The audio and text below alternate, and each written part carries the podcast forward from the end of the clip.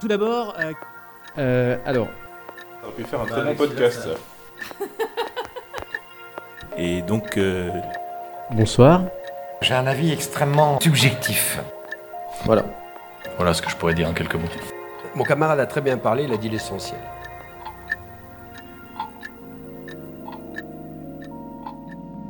Pour ce nouvel épisode de Signal sur Bruit, j'ai le plaisir de recevoir Alexandre Jublin, docteur en histoire et animateur du Collimateur, le podcast de l'Institut de recherche stratégique de l'école militaire. Avec lui, nous allons revenir sur sa thèse en histoire maritime, qu'il a soutenue en juin 2019, et sur ce qui a pu nourrir le travail qu'il accomplit depuis un tout petit peu plus de deux ans maintenant avec le Collimateur, cet excellent podcast sur les enjeux militaires et stratégiques et les grandes questions des relations internationales.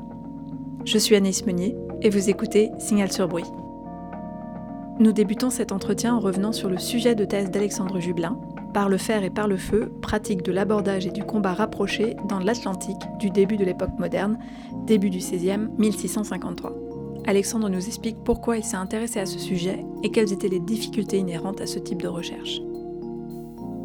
Alors, ma thèse euh, portait euh, sur le combat naval et ses mutations euh, au début de l'époque moderne en Atlantique.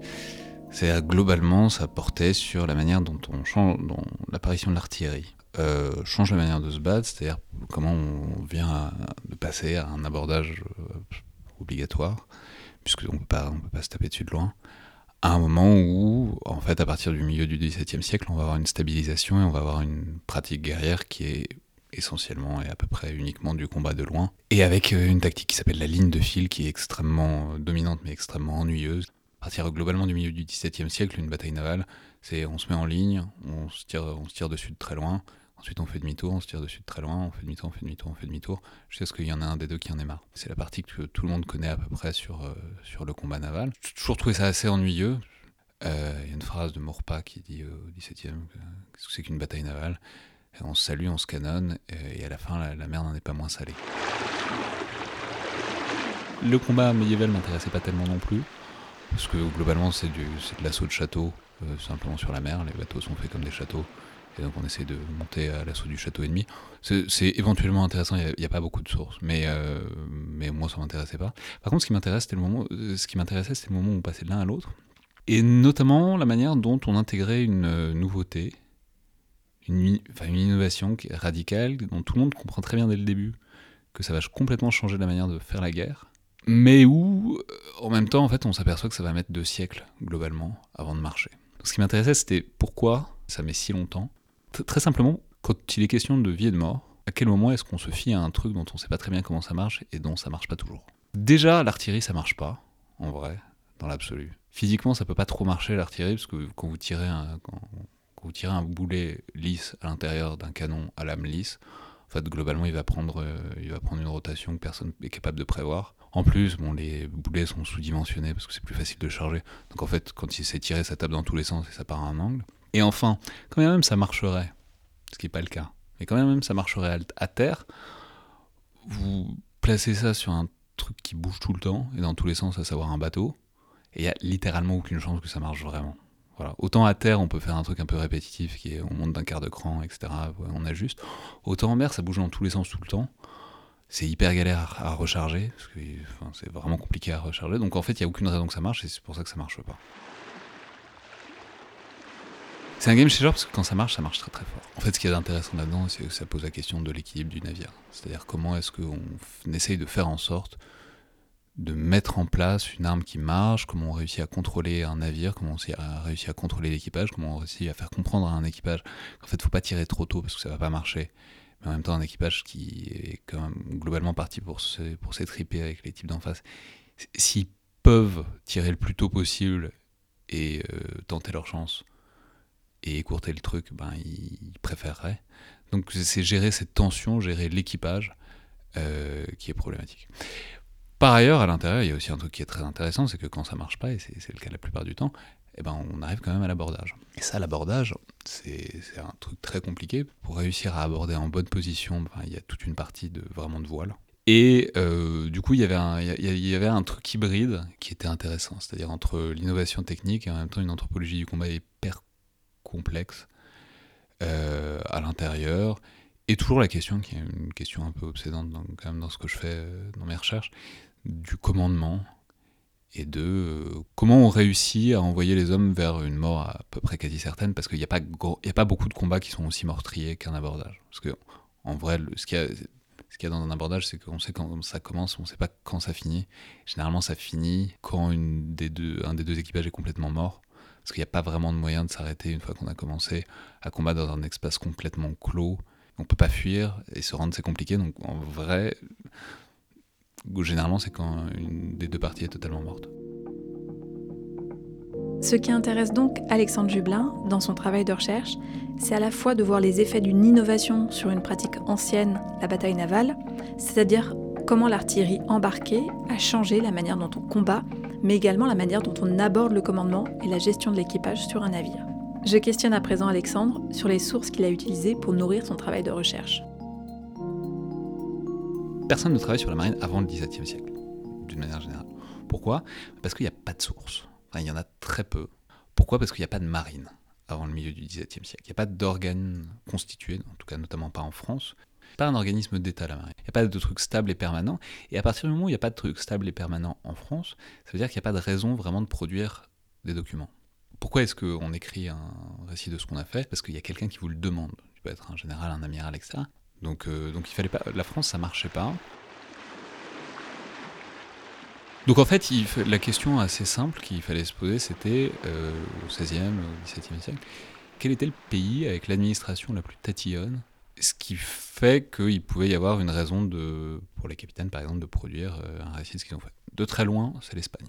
Les Espagnols sont extrêmement pénibles et ils sont forcés à écrire beaucoup, notamment parce qu'il y a plein de problèmes de corruption et que du coup il faut qu'ils justifient euh, ce qu'ils font. Tout bête, mais il faut qu'ils justifient euh, la poudre qu'ils utilisent. Parce que en fait, s'ils justifient pas la poudre qu'ils utilisent, ils, revendaient une grande partie au noir. Donc euh, c'est pour ça que l'administration a commencé à leur demander d'écrire de, des rapports. Du coup, ils écrivent des rapports de quantité. Bah, quand ils écrivent des rapports de quantité, ils racontent un peu leur combat. Et enfin, il y avait euh, plusieurs types de sources qui étaient mobilisables, c'est-à-dire il y avait les sources des récits, donc ça très peu en France, un peu plus en Angleterre, pas mal en Espagne, donc ça c'était les sources narratives. Et par ailleurs, il y avait des sources normatives, c'est-à-dire il y avait des traités, des instructions qui racontaient quoi faire dans le cadre d'un combat naval. Un problème de ce type de source, c'est qu'on ne sait pas forcément dans quelle mesure c'était appliqué dans la réalité. En tout cas, c'est comme ça que ça a marché, à la fois avec des sources normatives et des sources narratives, qui n'étaient pas exactement au même endroit, mais et qui avaient des avantages et des inconvénients relativement complémentaires, disons.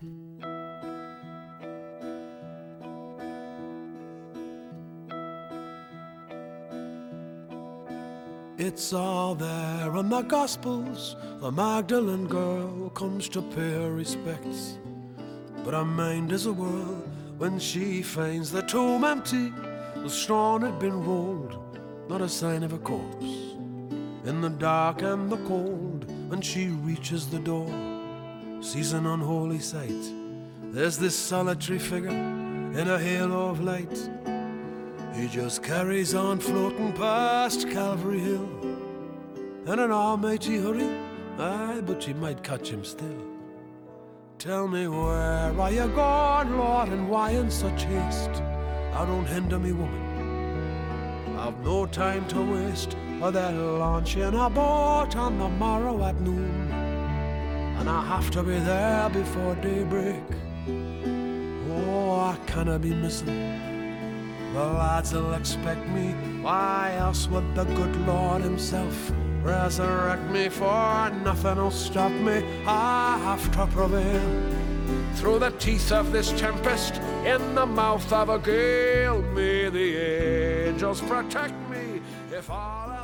On voit bien à quel point la question de l'accès aux sources est centrale dans un travail de recherche, puisque pour un sujet sur lequel il y a très peu d'écrits, il faut avoir accès à des archives éparpillées, pas forcément recensées, décrites succinctement, voire pas du tout dans des catalogues d'archives. Je poursuis cet entretien en abordant la question du collimateur, et la manière dont Alexandre Dublin en est venu à travailler sur les questions d'enjeux militaires et stratégiques au sein de l'IRSEM. J'ai fait donc une longue enquête sur les War Studies et les blocages institutionnels et pratiques qu'il y avait en France autour des War Studies.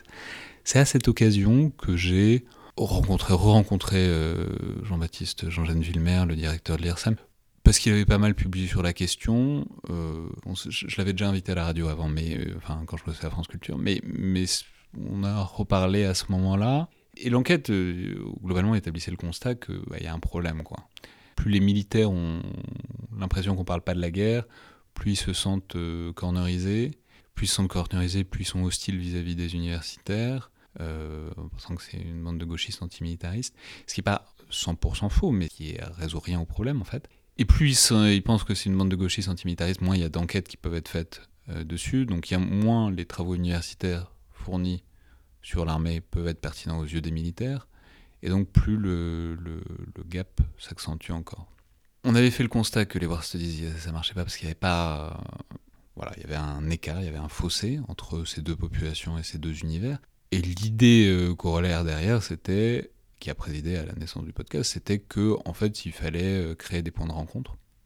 C'est des endroits où les universitaires et les militaires pouvaient parler à chaque fois, pouvaient se rencontrer euh, aussi. Et c'est un peu ça que qu'est le collimateur. C'est un, endroit où, en fait, tout, tout le monde peut, c'est pas exclusif, tout le monde peut venir parler. Au-delà du et au-delà du, de ça, c'est aussi le fait que ça donne un média qui est consacré à la guerre en France.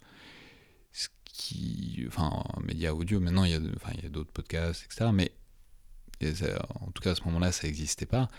Et, euh, et, même les médias euh, papier, enfin, on a un très cher partenaire qui est DSI, euh, qui est un journal remarquable à tous les niveaux, à tous les points de vue, extrêmement documenté. Mais justement parce qu'il est très documenté, il s'adresse à des gens qui sont intéressés par ça. Alors que dans une certaine mesure, le collimateur, même si on peut taper des sujets un peu pointus de temps en temps, le fait que ce soit un média audio, je pense c'est plus, est, ça, le rend un peu plus facile à consommer pour des gens qui ne sont pas militaires et qui ne s'intéressent pas à la chose militaire. Ça, peut fournir un point d'entrée pour les gens qui n'ont pas d'hostilité forcenée.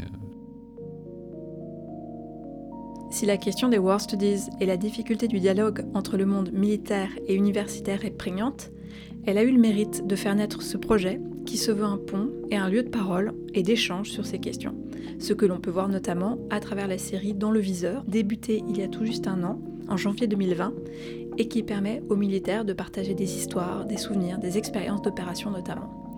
Est-ce que maintenant le collimateur a trouvé son public? C'est la question que je pose maintenant à Alexandre Jublin. Mais donc, est-ce que j'ai trouvé le public que je voulais? En termes de chiffres, on pensait, franchement, on pensait pas que ça, au début, que ça prendrait ces, ces dimensions-là. En termes de public avec qui j'ai des échanges, oui, euh, les gens qui m'écrivent sont quasiment toujours des gens intéressants, intéressés, euh, qui font des remarques pertinentes, qui euh, m'apprennent beaucoup. Quand il y a quelqu'un qui connaît bien un sujet et qui m'écrit pour corriger ou pour nuancer tel ou tel truc qui est dans une émission, c'est hyper intéressant. donc le, fait que des gens se sentent, enfin, c'est ouvert de m'écrire là-dessus, c'est bien, c'est chouette, c'est ce que je cherche. Après, vu que je ne sais pas exactement qui est le public dans son entièreté, je ne peux, pas, je peux pas dire si c'est exactement ça. Ce que je sais, c'est que euh, de ce que j'en vois, j'aime bien les gens qui me parlent du podcast. Il m'intéressait de savoir ensuite dans quelle mesure le fait d'être professeur d'histoire, docteur et agrégé aidait Alexandre dans sa manière d'aborder les sujets et les entretiens qu'il mène. Globalement, je suis là pour poser les... Enfin, c'est comme ça que j'envisage, en tout cas, je suis là pour poser les questions que l'auditeur moyen, qui n'est pas spécialiste du sujet, poserait. Euh, parce que les gens sont spécialistes de leur sujet, donc il y a plein de choses dont ils pensent que c'est évident alors que ça l'est pas. Et ça, c'est un des enjeux par ailleurs, ou de quoi deux ans à faire le podcast, de, c'est de continuer à faire comme si je ne savais pas. Mais il faut euh, garder une sorte d'ingénuité, enfin je pense hein, qu'il faut garder une sorte d'ingénuité. Ce que je dis souvent aux invités pour euh, je dis, le, public type que j'essaye d'avoir, c'est des étudiants en premier cycle. C'est-à-dire des gens qui sont assez agiles, qui peuvent réfléchir, qu'on peut emmener assez loin, mais à qui il faut redonner toujours toutes les bases. Donc c'est ce que j'essaye de faire aussi, euh, moi, par mes questions, c'est-à-dire de forcer les gens à redonner les bases à chaque fois qu'ils parlent d'un truc précis j'ai vraiment un rôle très facile. C'est euh, j'enchaîne, je, construis l'émission, je vois comment c'est structuré, je vois comment on peut progresser logiquement à l'intérieur d'un sujet. Mais ensuite, d'une part, les gens généralement euh, ont quand même un souci de pédagogie, euh, les invités, et par ailleurs, quand ils l'ont pas, c'est très facile pour moi de dire je sais pas ou de faire préciser quelque chose à quelqu'un.